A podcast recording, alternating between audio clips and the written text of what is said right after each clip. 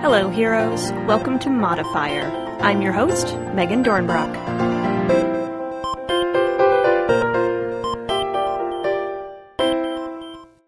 Heroes, just a quick reminder that I'll be at Dreamation next weekend, February 16th through the 19th in Morristown, New Jersey. I'm running the Tales of the Crystals LARP, and I already started planning snacks, so don't miss this excellent time. Also, an excellent time is this week's episode. I've got a full show for you all as we return to the topic of RPGs and kids. This time, I was fortunate enough to talk with Carrie and Evie Walls, two young players and GMs, and easily some of the coolest people I have ever had on the show. They're joined by their dad, James, who is at fault for getting the whole family into the hobby. Let's get to the show. Joining me this week are three members of the Walls family. We've got a full house. Uh, we've got Jim, Carrie, and Evie are all here to talk about games and games run by and for and with kids in all sorts of permutations. So, why don't you guys introduce yourselves a little bit? You want me to go first? Yes. Okay. All right. So uh, my name is uh, James Walls, and I am. I don't know. I I'm the. I guess I, I sort of started the family. you know, my wife Jennifer, and the the kiddos are here because uh, you know uh, the, the, my wife and I are both kind of nerds. So we've just made sure as we've gone downhill, all the kids had the nerddom uh, passed on. So who's next? Nice. No. What? What? Oh. Okay, Uh, go. uh, Go ahead. I'm Evie. I, uh, uh, um, You didn't prepare this part, did you? no. That's okay. Oh, Just say what your name is. Yeah. I'm Evie. Hello. Nice. Hi, Evie.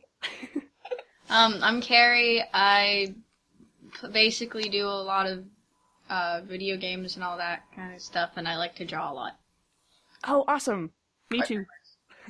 I think it's I, I, since they didn't add much. I think just to, to personality wise, Evie, who's the quieter of the two here, talking is the louder of the two. Typically, I'm quieter. no, no, Evie's quieter talking right now. Yes. Mm. You guys are experiencing a weird transition where one of you is taking the personality of the other on because Evie's usually quiet. Evie's quiet now, but Carrie's usually the one that's more introverted. Um, whereas Evie's usually a, a, a rolling ball of sound wherever she goes. so, You, you're going to confuse our audience. How dare you? That's all right. Um, well, I'm I'm glad all three of you are here. This is this is very cool. Um, we, we were talking a little bit earlier that you've you've done similar kind of uh, panels and and answering of questions uh, since I know uh, Carrie, you you've run some role playing games, right? Yes, I have. Cool. Yeah, which is something that um, I think is still a new concept to a lot of uh, older players, and some of the folks who listen to the show may not have kids to play with, or um, friends who have kids to play with, or generally think of role playing games as kids' games. Um, there's there's only a couple out there that are primarily aimed at younger players, um, but you guys have played, uh, from from what I understand, all all manner of role playing games, tabletop games, right? Mm-hmm. well, I, Um, I think it's also interesting to point out uh, another like maybe lesser known fact is that uh, you know Carrie had, had she did some co-GMing at Gen Con last year. hmm but E- Evie also ran demos of No Thank You Evil for the entire convention. She put at least like 16 hours in of of of, ta- of table Oh. games, and in their their their non-convention mode, uh, Carrie Carrie's a, a a regular player at my games, whereas Eve. Mhm. Uh, typically the GM that goes off on her own. So, and Evie's 11. I'm sorry, 10. Yeah. Going to be 11 and uh, and Carrie. I, I only said you're 11 because I'm, I'm right now just getting us ready for Gen Con. I have to say they'll be at Gen Con. Can I, So Carrie will be 13 at Gen Con, but she's 11. So she's she's uh, two weeks, but she's Oh, 12 now. oh, awesome! Well, happy almost birthday. and and that is that is an impressive resume, both of you. Actually, that's that's awesome. So everyone here on this side is a GM. Very cool. Well, we've got a lot of questions about that then, so I'm I'm glad you all have some experience with that. Um, so, what kind of games did you start playing? What got you into gaming? All right, they're both nodding to me. So I Mhm. will. I will do. I, so I talk. You guys have to talk You- too. yeah, yeah. Mhm. It goes for all three of you. Yes. I, Okay, so um, my earliest gaming memories is my mom to help me with math and vocabulary as a kid was a big Scrabble fan. So I'm not even talking role playing games, but she had me playing Scrabble very young. The idea of doing the simple arith- arithmetic and and the spelling at the same time was that was a that was part of my homework growing up was Scrabble.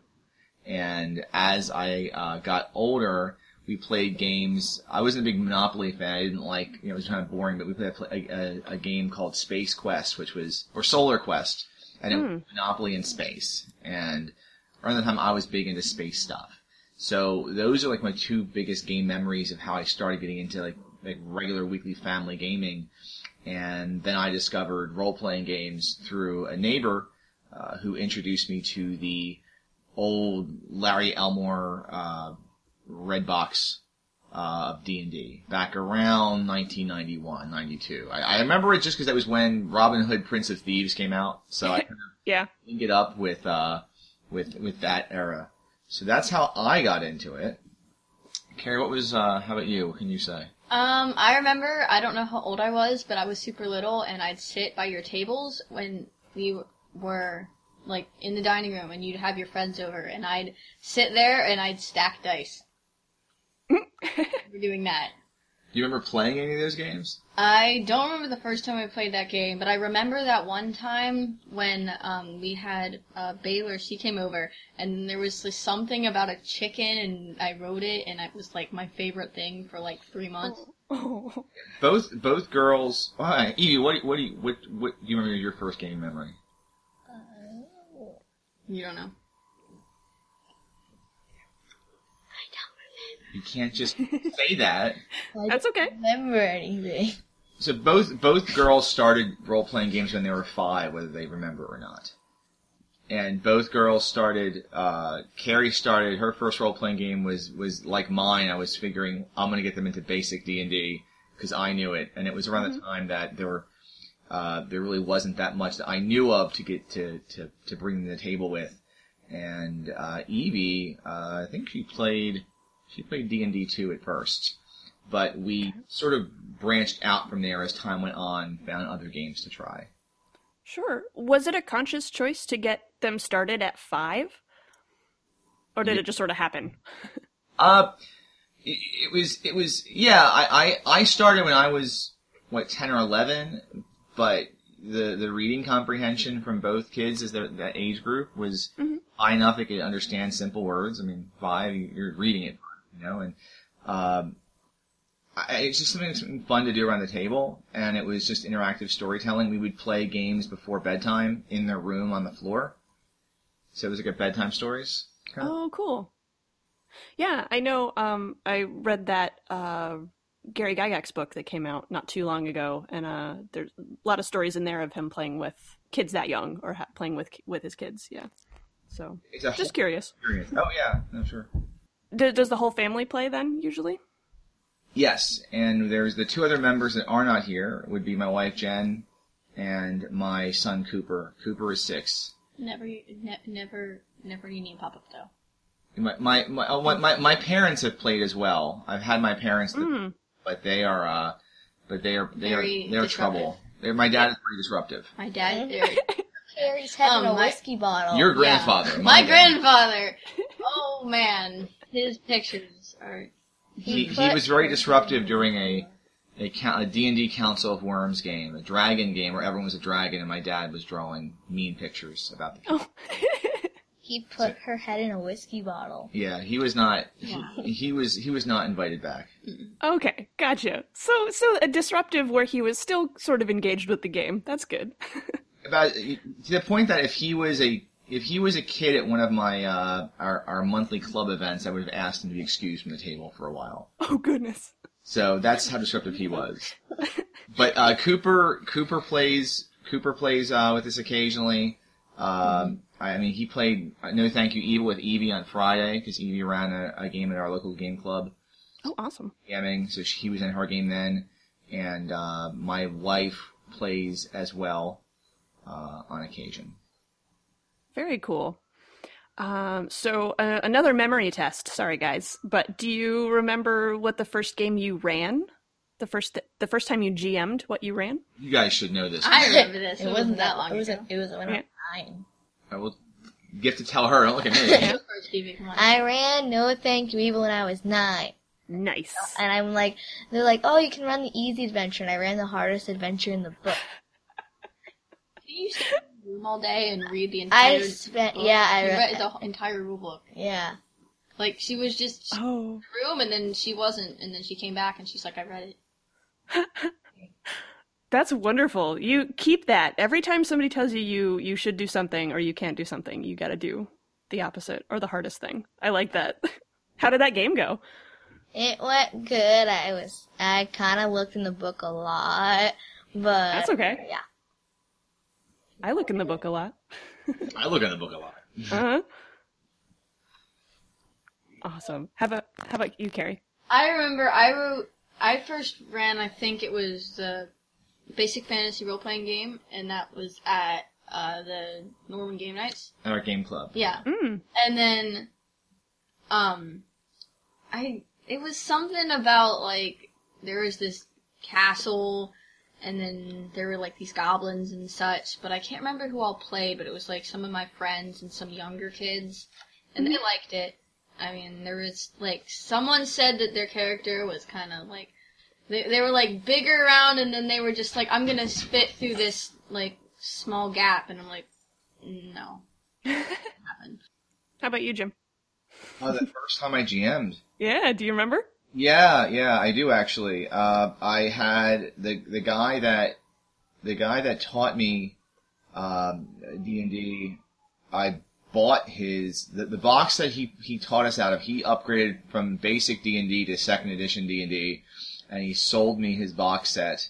And I had him over for a sleepover, and I ran him on a solo adventure that night. You know, and I, I gave him every sword out of the book.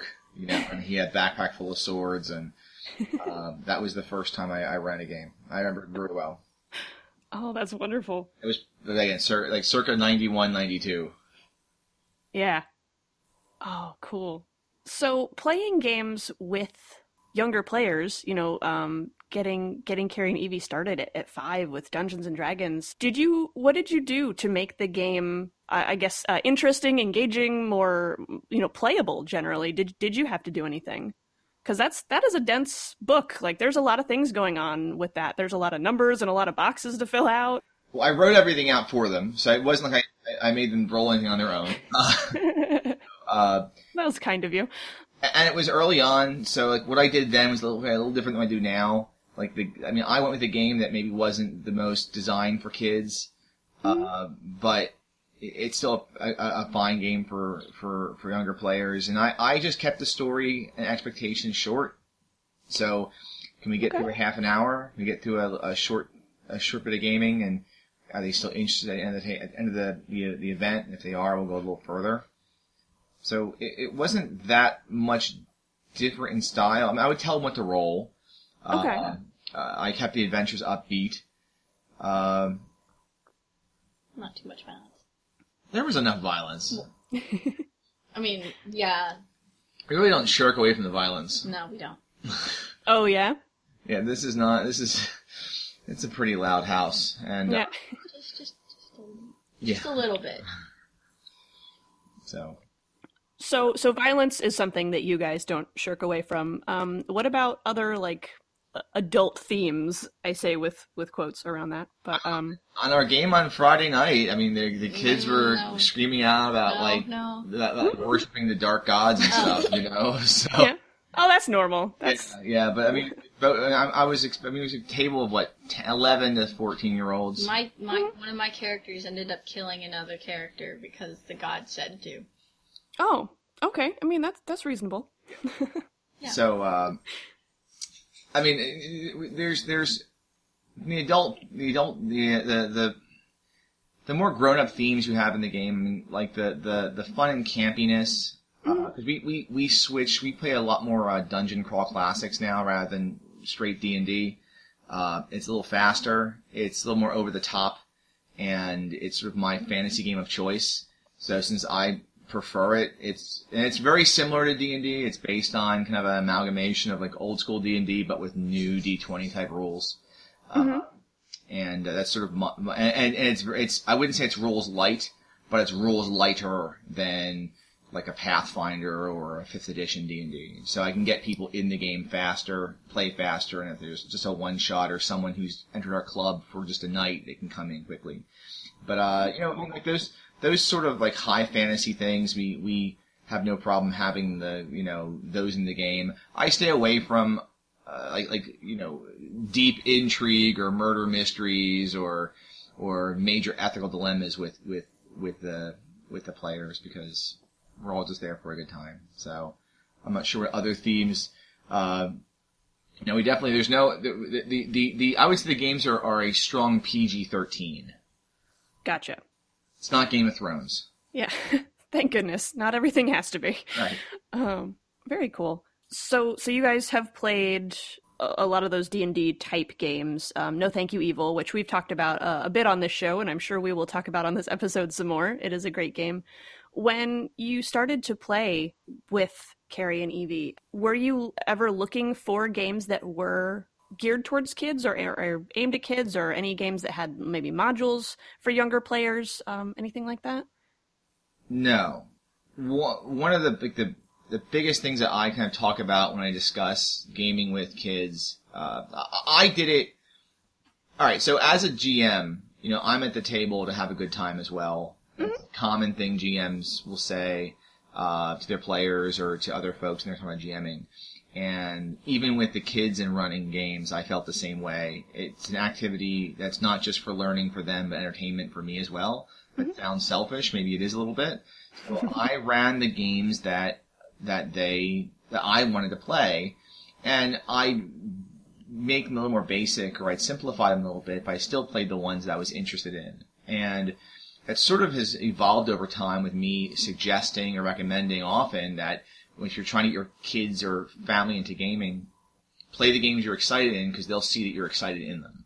So I knew that there were other games out there. There was Hero Kids as a game. Uh, we we actually tried Hero Quest a few times, which is like an old school board game. I think Milton Bradley did it. It was uh, like licensed from Warhammer or you know Games Workshop in the '90s, and it was just so basic that I wasn't. While a fun game, I, I couldn't get the role playing side off to them. Uh, plus, every figure in the game was was a, was a boy, so. You know, Yeah. every, it's it's a it, things have definitely changed in uh, in 20 years uh, than it was back in the in the early 90s. Uh, so I was never really looking for something that was just kid centric, but the games that I played after the our kids were getting older seemed to be good fits for young players. I know the the thing that springboarded us into blogging, or me into blogging, was we ran uh, Numenera, which is also by Monte Cook Games. Mm-hmm. Um, we ran Numenera at Disney World. We went to Disney World. We brought Numenera with us, and we were running this this Disenchanted Tales game, which was the kids played uh, super far future versions of Anna and Elsa, Anna, and Elsa, sorry, and uh, Merida from the Disney princesses, but they were in the super billion years in the future Numenera world Oh, cool. that's that was like our first campaign. I think that's still our longest single campaign we ever did as a family. And uh, the I didn't. The game was simple enough that the kids could understand it, but complicated enough that it kept me entertained as well. My wife entertained; she played too. So we've been fortunate that you know between Numenera and the Cypher system, uh, Dungeon Crawl Classics, and then Savage Worlds is the other game we play. None of those are so complicated that you know at this point the seven and up age groups can't really enjoy them. But fortunately, with No Thank You Evil, uh, you know, there's there's it's definitely broadened that age range of players that can come in, as well as players that can GM. Like, I mean, I don't think Yeah. uh, the fact that Evie can can GM the games as regular as she does, which is at least monthly. Um, that's a great game that she can do it with with No Thank You Evil. Yeah, that's excellent. As for the games that you have GM'd, Carrie and Evie, um, I, like you were saying, Evie's done No Thank You Evil. Um, Carrie, what other games have you GM'd? Um, I've GM'd No Thank You Evil a bit too, because I ran a couple. I ran a few games at Gen Con Cool. demos. Um, Did I try to do D? I tried to do DCC. You once. did do DCC. I did do DCC. oh, cool. I took a basic fantasy thing off of that. You, you ran a Basic Fantasy Adventures, a Basic Fantasy role playing game adventure with DCC. Yeah, that didn't end well because that was like a level like five, and they were level zero characters. It became, Oh. we were playing as commoners and peasants, and the adventure was ready like for level five characters. There were like evil cows and stuff. It yeah, was they were, it was terrible. I don't think I've seen a DCC character get to level five. It is possible. Rare. What's our level character now What? In which game? in our um game club? Oh, in the game club games. In the uh, you guys like level three. Hmm. And then um, you also you you co GM Numenera with Darcy Ross. Yes, yes, I did that. With for Contessa last Mm-hmm. year. okay. Carrie, would would you agree that about running games that you're excited about? Like, is is that how you decide what games you want to try to run? Yeah, depending on like my dad will usually run the games first, and if I like that game, I'll be like, oh, I want to run this, and then like I kind of figure out how to run it, and then I'll run it. Okay. She's a slacker though. She's like I'm she slacker. she's the Yeah. she's the electronic gamer in the house. Yeah. I mean, she's, she she'll do the art for the game. She'll play at the table, but Mm-hmm. you have to prod her a bit to get her to run something. I have, I That's fair. virtual games. I agree with that. That's all right. We don't all have to run games. So, uh, you you mentioned earlier about simplifying games sometimes when you when you run them with younger players. Do you do you have any examples of, of things that you've done to simplify games or um, Sure. methods or anything like that? Yeah. So I look for things that I can kind of modularly just remove to make the games quicker without uh, losing sight of what the game's about. So for instance, at Gen Con 2015, I went and ran several sessions of a Savage Worlds game that was Disney based, where the players were uh, again a Disney theme with us. We're big Disney fans here. We're big Disney nerds Yeah. uh, we I ran a game where the, the players were all Disney space characters: Buzz Lightyear, Stitch, and uh, you know Baymax, and they had to do a rescue mission on a planet. And they had to save Sunny Eclipse, which is the lounge singer who sings in Tomorrowland at Disney World. If anyone's been to Con Oh. Okay. lounge singer there. He is the best. And uh, what I did was, I mean, I just wholesale removed the skill system from the game and made everything based on the core attributes. So instead of saying, well, uh, shooting is a, is your based on your agility, and you're gonna, but it's not exactly the same number. And fighting's based on agility, and searching is based on uh, smarts. What I did was I just said, okay, you're doing something that involves being dexterous, make an agility roll. You're doing something that involves being strong, make a strength roll. So the kids at the table only had to worry about five statistics for the entire game. So that was just a, a quick and easy way of simplifying the game. Um, it'd be similar if you were playing a maybe third edition Dungeons and Dragons and you just made the game easier and made the monsters easier to hit and had the players just use their strength modifier or the dexterity modifier to attack something instead of having to worry about adding base attack Mhm. or class modifiers. So that's sort of what I did with Savage Worlds, and that game's designed in a way I can bolt that on or, or take it off. I made custom character sheets for it. So for players coming in at Gen Con that were young, we had one at Gen Con, a, a mother brought her, her like four year old son and didn't realize it wasn't a movie she was coming to. She thought she was going to a, a Disney movie Oh. that she signed her kid up for. And uh, I'm like, no, this is a role playing game, but you're welcome to stay. that for the two hour session. He was actually maybe, maybe he was five, maybe a little older than four. He was really young though. Yeah. So that's Oh an boy. example. It's just kind of wholesale removing some rules maybe, or not leaning on on the more complicated rules. Okay. Yeah, that's great. And so, for all three of you, since you have all run games for younger players, uh, is there anything that you found particularly difficult about playing with younger players? Um, mechanics, I guess we we talked a little bit about you know just eliminating the complicated mechanics, but anything else that you think has been challenging? For this. You, Hmm. read, read out loud the prepared. Wait, wait, wait.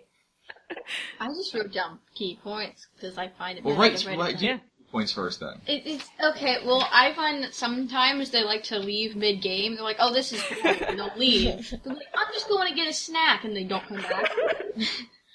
or like, there's there's a lot of shouting, and I mean, I can that that can be in every game, but like they are so loud, and like I can't get the game through because they're just like yeah. They're fighting over left or right. They're fighting over who gets the sword, and I'm just like, guys, game. It's just let's continue the game. Yeah. Carrie, Carrie oh does that role even when she's a player. She sort of helps me corral the players when, as a, like on Friday we had 12 players at my table and Carrie on oh. the far end.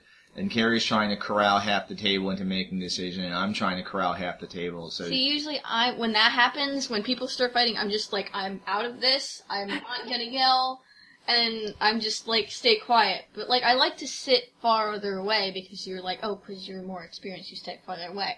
That's why I did that. And then everyone's like freaking out, and I'm just like, guys, come on. Then Carrie just sneaks out the back door. what do you think, Eve? They oh. seem to always have every like they seem to think they always have everything. Yes. Oh. His wagon. Oh yeah, the Okay. wagon. To- to- For some context, some of the younger players, my son i- i- included, don't understand inventory in your character. Yeah. So when thought he's he playing as. Wally and he thinks he has a chainsaw in his backpack, the question is, do you fight with the? At that point, he was he was four. He was four. He was Exactly. four at the table. Yeah, you don't fight with a four year old about whether he has a chainsaw or not. You just say yes. I don't think for this question, I don't think you're going to get much of a mechanics. Yeah. que- No, that's because I have the same response that uh, I have never had a mechanics issue with younger players in the games that I play now. When I used to play, when I first started getting some kids into gaming a little more frequently, was when my friend, think I, it was Craig's daughter, was playing with us, um, and she was maybe ten when she sat in a few games with us, and we were trying to there to play fourth edition D and D, and there were so many rules with fourth edition D and D, and so many powers that became a little bit dis- discombobulated as a player. Uh, but with what we play now, it's never mechanics. Typically, it's the personality aspects of kids, and as the girls were saying, our monthly game club meets once a month. We're called the Norwin Game Nights. We're in the Pittsburgh area. Got mm-hmm. 35 to 50 people come per event. A lot of folks bring their younger kids to this event, and if they drift over to the RPGs, they're if they've never played before, they're not sure what they're getting into, and they'll be a bit disruptive sometimes. And it's mm-hmm.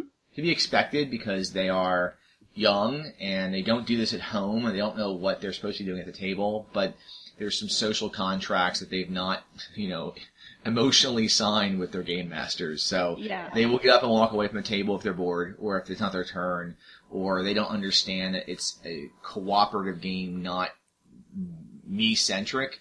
And even some of the older players, like age 11, 12, and 13 who've never played before have a real problem with that. They're so used to their computer games. And they jump on a Skyrim and they are the sole character. They're, they're, that's getting the attention all the time. I Sure. constantly have to say, listen to what else is happening at the table because it's important. Uh, even with some of my experienced players that are younger. Sure, absolutely. The episode where uh, I was speaking with John Harness, he t- mostly games with 9 to 12 year olds, and we talked a lot about inventory and that sort of object permanence issue that some players have, even at that age 9, 10, 12 years old. Um, and it seems like there's there's a bit of negotiating you can do when they're a little older, and uh, you know, giving them tools to better visualize what they have and what they can and can't do, um, which I imagine is still a lot harder with younger players than that. Um, you know, you, you don't want to say no, you know, or you can't say no in some cases. See, I've, I've, uh, I mean, my, my, my opinion on not saying no has definitely evolved, and it might be because I've become such a, such an ardent Dungeon Crawl Classics, you know, GM, or Mhm. judge as we're called in the DCC world, I have no problem saying no when it comes to questions that aren't about like the plot. Uh, so it's like if the player comes up with a unique way of handling a problem, I'm quick to say yes to that. But if they're trying to dig up backstory to make things easier, you can tell Mhm. doing it because they want the to gra- the attention grab or because they uh, I don't know. There, there's there's there's no just times to say no. And I like in DCC that I have sort of a a carte blanche to be a bit meaner because they have a stack of characters in front of them all, not just one, and I can just Oh yeah. kill that one off. Yep. Character. I killed your favorite character. You killed Sam. that was one night. Sam didn't do anything. Sam was just standing there and you killed him. Sam deserved it. No. Sam got what was coming to him. Oh no. did Did you mention earlier you had twelve players in one game? Friday night this week. Usually there's a there's a there's a younger player named Evan. How old's Evan? Twelve. That's my age. So yeah, so 12, right? 12, 13. Uh, Evan, uh, who is a wonderful uh, player and a terrific judge. Anyone who reads my blog, if you ever see a character named Old Man Legolas of IKEA, that's Evan's character. And it All right. the name constantly gets longer. And uh, yeah, Captain Old Man Legolas of IKEA now. Uh, it's a post-apocalyptic DCC game. Uh, he will he uh, judges uh, he GMs as well. So if I know we're having a lot of players, I will ju- uh, you know grab them on G Plus and say, "Can you prep something?" And we'll split the crew. And Evie will take the very young players. I'll take usually the the the the nine to eleven year olds, and Evan will take the twelve and ups. And what happened on Friday was we had 15 total people that wanted to play. Um, Evie took, uh, what, three of them. I took 12. And it was, it was a bit of a madhouse. No one else wanted to join I ran. my game. Yeah, well, I mean, Oh. yeah, sorry. I left people stranded on an No, no, island and you- with no weapons. But you, They that was a used homebrew adventure though. You wrote it yourself, right? Yeah. And I mean, Oh, cool. expect you. It's it's nothing you. Tell, tell her how you wrote, how you, how you came up with the adventure idea. I was Yeah. in the car and I was thinking about Disney and then I was thinking about history and then I made up an adventure in my head and just went with it. And I left them stranded on an island without any weapons or gear. They're like, do I have this? I'm like, no. Do I have this? I'm like, no. You have nothing.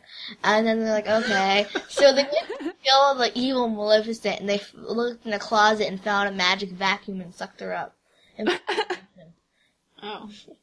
It was a Disney. It was a Disney evening. I ran uh, Prince Charming Reanimator by Daniel Bishop, which is sort of a Oh, fairy tale story. So we were Mhm. we were at Disney World last week. So we were in full Disney regalia on on Friday, proper hats and clothing and stuff. We were ready. Oh, nice. I thought you, I thought Hamilton was in your adventure he too. was. He, he he started in the beginning, and he's like, "Hello," and my he kids had are a on a full disease. Alexander like Hamilton from the musical Hamilton. Hamilton? Oh yeah. He Disease. is everything. He had Hamilton had a disease in my game. He ta- he would he How could you? he could never keep a girlfriend. Oh, that's true. Yeah, because he um You tell- may have had that in real life. It's fine. Um who is this guy? I'm like Alexander Hamilton. They're like, who's that? I'm He's like, oh my gosh. And so I explained to them, and then I'm like. And then he's like, "Oh, he's French." I'm like, "Yeah." And then he has a problem. He's he not co- French. No, he has he had a problem in the game when he talks like this. He talks like this, and then he goes really low. So then he can never keep his girlfriend because he had a really bad voice change disease. That'll do it. And that's the exact adventure design I think Shanna Germain was looking for in, in No Thank You Evil was was was the Hamilton Disney crossover adventure. Exactly. Just as as bonkers as you can get. yes. Good job. So we talked a little bit about what's difficult. Uh, is there anything that you found that is surprisingly easy with running with uh, games with younger players? Like uh, it sounds like imagination is up there. the, the stories are never the same, um, and they're much more memorable. And I, I, I think that at the sweet spot with the age group, I really do love that 11 to 14 age group. Mhm. Uh, they aren't older yet. It means you haven't quite transformed into jerks. and uh, they they still have like that little whimsical uh, uh, sort of mentality. So they're they're quite fun at the table. You're, in you're those- not 11 yet, Evie. Don't get too excited. Um, Or time will You guys get added though, because you have a, you, you guys have a little bit more window because you're my kids. Being 11 is too old. So I, I find that that the that the that they it's easy to get them thinking about even unique ideas and and it's uh they don't have some of the the weird predispositions you have when you have uh, grown up players at the table like you you don't quite see rules lawyering at the table yet. Uh, I mean, you can occasionally have bullying at the table. That's come up occasionally. That happened once. Yeah, but but you know you that's it's as long as the GM is is in control, which is usually what's happening. It's a minor issue. Well, that's actually a really good topic is how do you deal with bullies at the table? Timeouts. I mean, I have no Yeah. problem uh, uh, telling kids they have to step away from the table for a period of time. So if I think that a player's gone too mean spirited, uh, I have no issue telling a player they need to step away for a few minutes. Um, most of the parents at the all the parents at the club I know, so I have no problem telling my kids to do timeouts. There's no issues at all. We we filmed if there's a one of our YouTube videos we did was I, I ran a miniatures game with Skylanders and Disney Infinity characters. It's on our YouTube channel. If you look it up and you watch it, uh, what is edited out is the five minute timeout my son got put on in the middle of it because he was acting up. Yeah, he got a I don't timeout. I never remember that. I had to stop the video. I just had to put him in the corner. Oh. Um, Carrie and Evie, is that the same tactic you would use, or is it uh, is it at all intimidating when players are closer to your age to like give them a timeout? Like, I mean, I've never had that happen to me before because usually my, my friends that I like would run games for and all that, they usually behave, mm-hmm. and I just haven't had that happen to me before. But if I did, I'd probably be like, yeah, I'd probably do the same thing because it's obviously effective. yeah. Yeah. All right, timeouts for everybody. I like it. so, what draws you guys to RPGs, or uh, if it's easier, like what are your favorite things about role playing games? Well, I I almost exclusively run them. I don't play very often.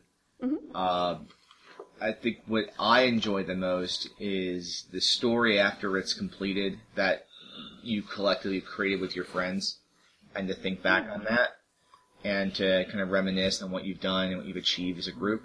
And as a GM, I just enjoy. That's what I get out of it is the memory of the stories that my players have told at the table that I've helped pull them through.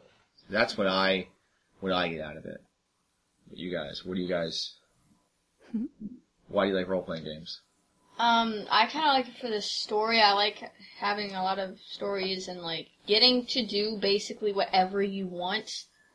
It's like real life, but better because there's dragons and there's like there's like super cool space time stuff, and then it's just like I can do what I want. If if if there's some guy sitting in the corner, I can go like hit him on the head with a book if I have one. Cause I show no mercy. That's the kind of games we play. No, but like I could if I wanted to. book. Ha! Ha! Awesome. Do you want to answer this question, Evie? Huh? Do you want to answer the question? Uh, The, the question. Why don't you ask the Question. question again for Evie's sake? Sure. So, my question was what draws you to role playing games? Like, what do you like about playing or running games? Again, a prepared statement from Evelyn. Excellent. Here we go. Okay. I like what inspires me is I tell a bunch of stories to my friends and they're like, wow, that's pretty messed up. I'm like, yeah. What kind of stories are you telling to your friends? Weird thing. Well, Hamilton has a disease, for one. So, I mean, as we're as we're saying, I mean, I, I think my wife and I are a little to blame for this. Uh, you know, I'm looking at the wall here, and we have like Star Wars stuff everywhere, and then in a framed portrait, I have the cover. I have the Doug Kovacs cover to Grimtooth's Museum of Death, and it's a, a framed portrait of a of Grimtina the troll chainsawing a wizard in half. So It's great. Mm-hmm. yeah, that's fitting for the for the for the scene here, and mm-hmm. you guys will all be in therapy in 20 years. What? all the cool people are. And I'll just Exactly. be alone with a bunch of cats. Alone with a bunch of cats. it's a good plan. I like it. So, uh, I think, Carrie, you may be the one to answer this, and that's what has co-GMing been like? Um, and, and what advantages does it give to you and to your players, if, if it does, I guess? Well, uh, first off, it's a lot of fun, and um, you can like if let's say one person is like uh, having these details being sent out about what it's about, and you can like jump in and have the those like weird extra details that everyone obviously wants to know.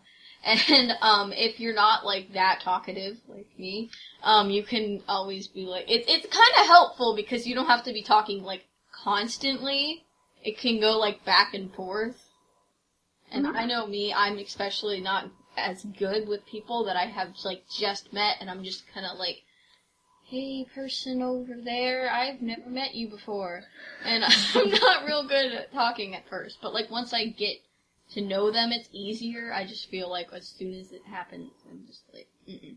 I get that. Oh, I, I like the idea of co-GMing a lot. I haven't tried it yet, but um, I'm friends with Darcy too, and she speaks very highly of it. So, I it sounds very uh, enticing for all of those reasons. So, both of you, Carrie and Evie, would you have any advice or tips for other people that are younger that would like to start running games? Like um, anything they should think about or be prepared for?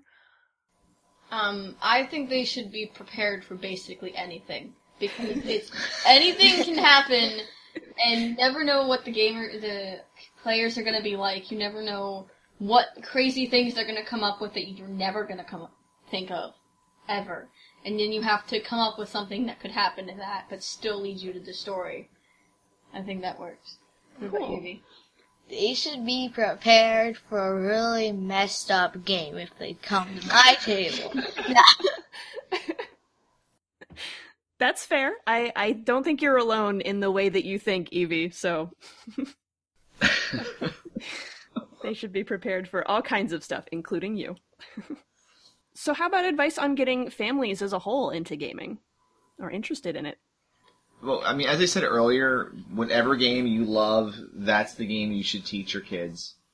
Uh, you know, and only and, and once if once they start having suggestions of their own, it doesn't hurt to branch out. Uh, the more family members you can get to the table, the better. It's especially helpful if uh, I, I I think it's been enormously helpful that you know my spouse that Jen's so into is into it as well, and she hadn't been for the longest time. It took to about 2013, and we we started dating in 97 and got married in 2002. It wasn't until like 11 years later that I got her to a, a role playing table after trying it in college and she hated it in college. Yeah. Uh, the fact that she's into it now, she did some co-GMing with Evie at uh, Contessa at Gen Con last year on, on Family Day, Kids Day on a Sunday. So Oh, nice. she's now a, a sort of a GM. It's exceedingly rare. Uh, so i i the more in the family you can get to it, the better. Uh, and that, that's a, and then play what you like and somebody, uh, just start doing it. Just set the time aside to do it. And I'm bad at that too. I mean, I, at this point, when we when we did this a couple years ago, we played together as a family a bit more in the house.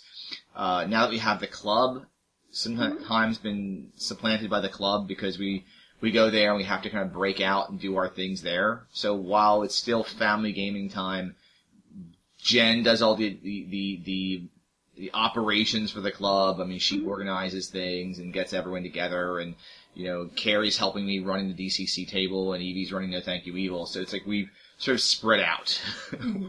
um, so we're infecting other families. Do you think having like an extracurricular club like that helps keep you guys excited? Let me say it Or loud. would it would it matter? Yeah. yeah. Awesome. That's cool.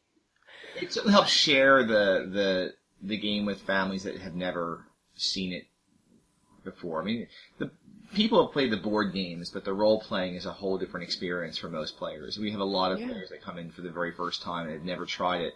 Some who only play when they come to the club. A lot of them only play when they come to the club. Okay. I yeah. I, I, I'll say it's the one thing I haven't done. I haven't quite figured out a way to, to, to spread it to the point that they'll do it on their own, uh, without my like, other club members that they'll Mhm. just. I mean, the, the the the other grown-ups will, but I don't know if, for instance, Evan or any of those players GM at home for their families or not. I have no idea. Still, that's great that there's a, a place where they can do that. One of the other things we mentioned, I think, when we were going back and forth was uh, props and toys which I think I have a suspicion is going to tie into one of my other questions, which is um, keeping younger players engaged so that they don't just kind of get up and walk away from the table.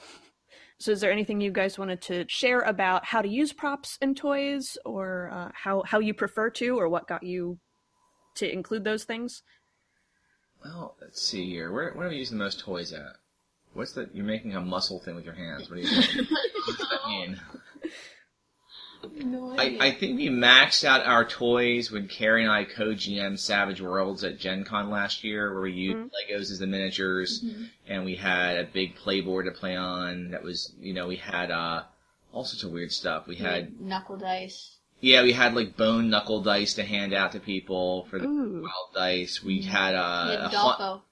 Oh yeah, we had a, I, I, we we have a rat puppet named Rodolfo that showed up in our sa- our family's Savage Worlds Accursed game, and he appeared and he talked to the players.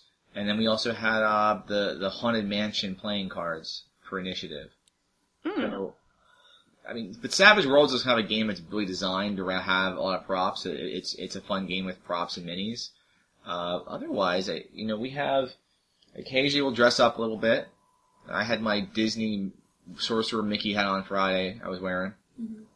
Um, I dressed up as Eve once when we did that one game. yeah, you guys did the cosplay. We Yeah. There's a few cosplay things we've done. Carrie played cool. Eve from WALL-E. And when we did our strange games, then I would um, You, they, dress up as my character. that's your character. Yeah. So there's a little cosplay going on. That's awesome. My Is wife, that something? Jen will do. it. My wife will do that. She gets into. She'll get. She'll get into character. Is that something that you encourage players to do?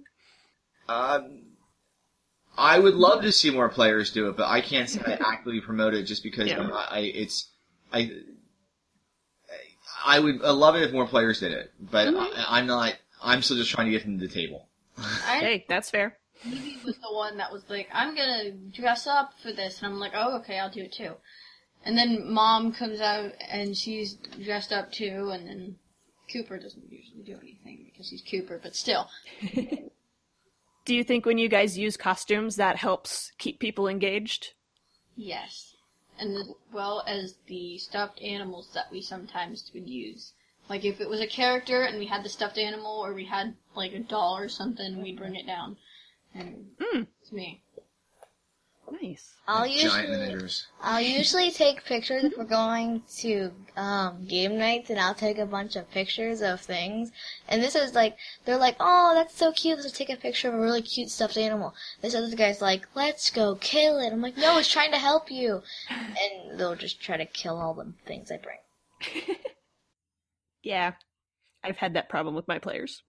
Well, if you're up for it, I have um, two quick questions from listeners that came in after we were talking, uh, and they're both from Richard, and he's curious to know what lessons can adult game masters and game designers take from games that are specifically designed for kids. And uh, and it sounds like No Thank You Evil might be the one that we've got the most experience with here. But um, if you've got anything else you want to pull in. Read that again to me. I mean, So, so the question is, uh, what lessons can adult game masters and game designers take from games specifically designed for kids? My thought was that we've got the most experience uh, amongst you all with No Thank You Evil as a game designed specifically for kids. Um, if you've played any others, this um, definitely bring those in. But is there anything from that game or from other kids' games that might be applicable lessons for adult players and adult designers? No Thank You Evil is a fantastic job uh, of being a very uh, tactile game in that there are a lot of handouts, there are a lot of items, there are a lot of things that are given to the players uh, on their sheet to track. Uh, there are, you know, your your your various stat pools have different uh, tokens that go on them. You're given cards that are your you know, your ciphers. You have there's a card for your animal. You, you're, there's player there's cards for your class. Um, It's only a class, it's a type, right? It's a type in that game, right? And it's a type in Numenera, but I think there's a type in that game also. So the the they it works really quickly to bring the, the, the players in that they when you hand them an item and there's a picture of the item on there Yeah. that's something in general that the Monte Cook Games games do well because Numenera has that with the asset deck and the cipher deck. So uh, I, I wish more games. Uh, I think more games would, would, would benefit from having uh, different ways to showcase the gear that the GMs are handing out. So they're not just sitting there reading back what the gear is. They could have a stack of cards and hand those out. It reminds me back, like Oh, yeah. back the old days of, of second edition D and D, where we'd find the we'd have the the there were advanced Dungeons and Dragons trading cards that we would collect. And they would be, have magical items, and the, the GM would love to just take one of those out of the deck, and that's the NPC. I think a lot of games do have that now, though, so it might just be the games that we play. I don't know.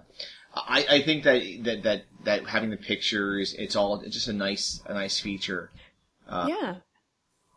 Definitely. I, I know there's a lot to be said for like the theater of the mind and imagining everything that you have happening, but um getting that physical item is is engaging and it's it's a fun thing to work towards and a, a nice reminder. Yeah, I think you're right. I, I like a mix of the theater of the mind with a lot of props and the table. I think theater of the mind is fine when you're trying to go through combat, but having maps and having things to touch and look at and manipulate, there's nothing wrong with that. And keeping things all in the mind, while it definitely works, I mean, I- there's no wrong way to, to, to game. If you want to do all miniatures, uh, that's, that's totally fine. We, I watched, my wife and I watched last night again the, uh, the, the, the Dwarvenaut, the, uh, you know, the, the documentary about Stefan Pokorny and who does all the Dwarven Forge miniatures and, Yeah. uh, like terrain minis. And I think it's such a cool concept. I could not build a dungeon ahead of time out of blocks and, and use that. It'd be really hard for me to do that. But if that works for someone's game, that's awesome because and I'd love to play in that game. I just couldn't GM that. Yeah. Um, so I, I, I, I think that, uh, when it comes to some of these, at least for No Thank You Evil, it's the only real kids centric game I've played. I've never played the Hero Kids or, I know there's more. I, I, I Mhm. Mermaid Tales, I think. Is there a Mermaid Tales? What's that one called? I think there is a Mermaid Tales game. It's that, the Fan Games has it. I think I saw Oh, that. on that the- game. yeah. Yeah, I think I saw Hmm. I bought a game I thought was a kid's game with Mouse Guard, but it was not a kid's game. It was very- Oh. Yeah, it's it's still very Burning Wheel, I played it. Yeah. I get my head wrapped around it. Yeah, no, I'm I, I'm trying to learn that one too and it's a lot. Yeah. Okay, and then maybe something all three of you uh, may be able to answer is Richard's other question was asking about uh, how to deal with players who don't deal with failure well. Um, so I think this is something that can be hard with younger players uh, when you do have to tell them no or when they don't succeed at something. Um, how, how do you handle that? You guys want to go first? On, Evie. okay, you you deal with more kids than I do. You run one every year, every no one every month. Usually I have kids, they're like, I'm gonna hit him in the head. I'm like, okay. They roll the dice, they fail. And they're like, I'm gonna hit him in the leg. They roll the dice, they fail. And then I'm like, okay. Um, let's have someone else go. And they're like, no, I want to hit him in the hand. I'm like, um, okay, we're gonna have someone else go. And then I call on someone else and they usually forget about it. So ignore. it. Yeah. it's a strategy, yeah. I enjoy that I play games that have mechanics. All the games I play have mechanics that allow for at least there to be a, a second chance if there is an initial failure. Dungeon Crawl Classics, you can burn your luck pool. Um, uh, Cypher System, you can spend experience points to re-roll, and Savage Worlds, you can spend a Benny to re-roll.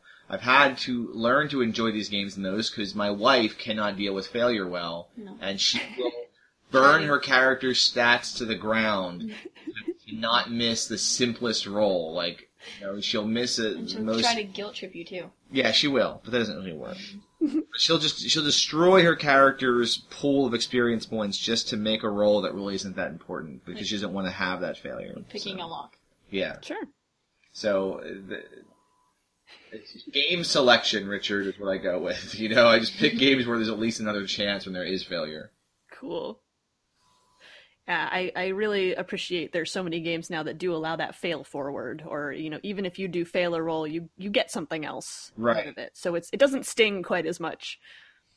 Well, uh, is there anything else that e- any of you wanted to add or that I, I may have missed? Uh, sounded like there were some prepared statements, so I don't want to let any of those go to waste. You, He's is got- anything prepared you want to say, Evelyn? She's one with prepared statements. I'm sorry, I got tea on your on your your character. Your, not your, You can see see through through it. paper. sorry. I- Anything else prepared you want to state?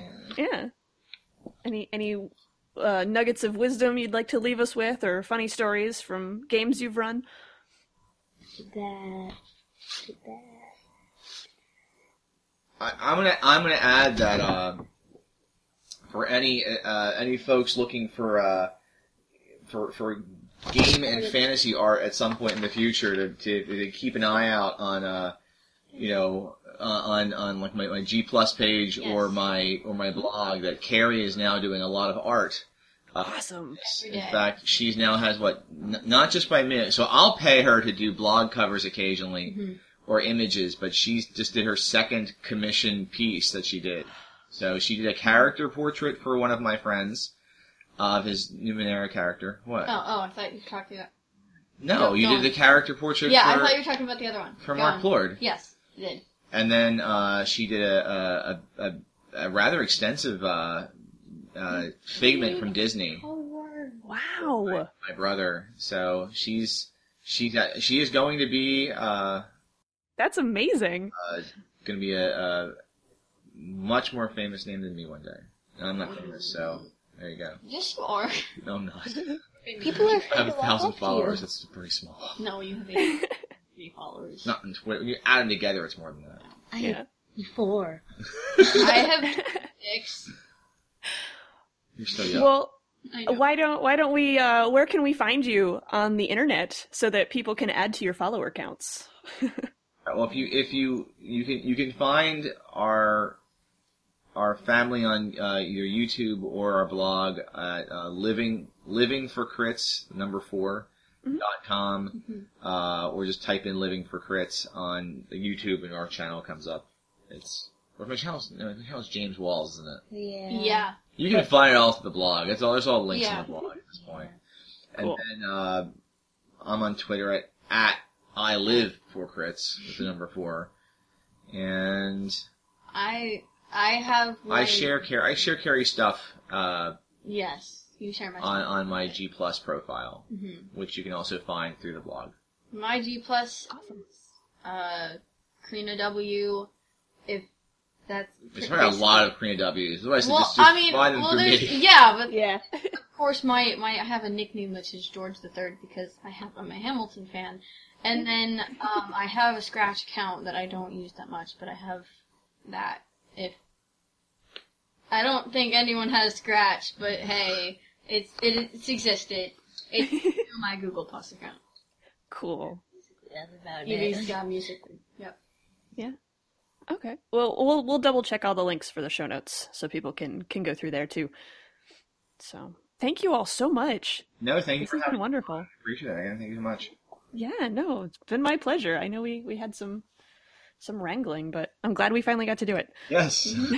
Huge thanks again to the Walls family for being on the show. We've been working extra hard to schedule this one for you all, and I've really enjoyed getting to talk to them in the meantime. If you like them just as much as I do, check out the show notes for their links and keep an eye out for their games at cons.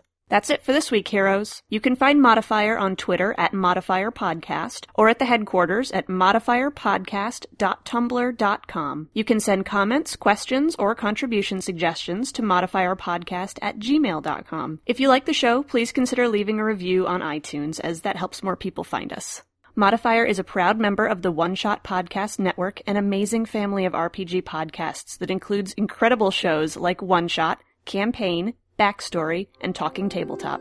Modifier's theme music was created by my favorite Bothan, Kat Greenfield, whose myriad talents are on display at katgreenfield.com. Join me again in two weeks for another episode of Modifier. See you then.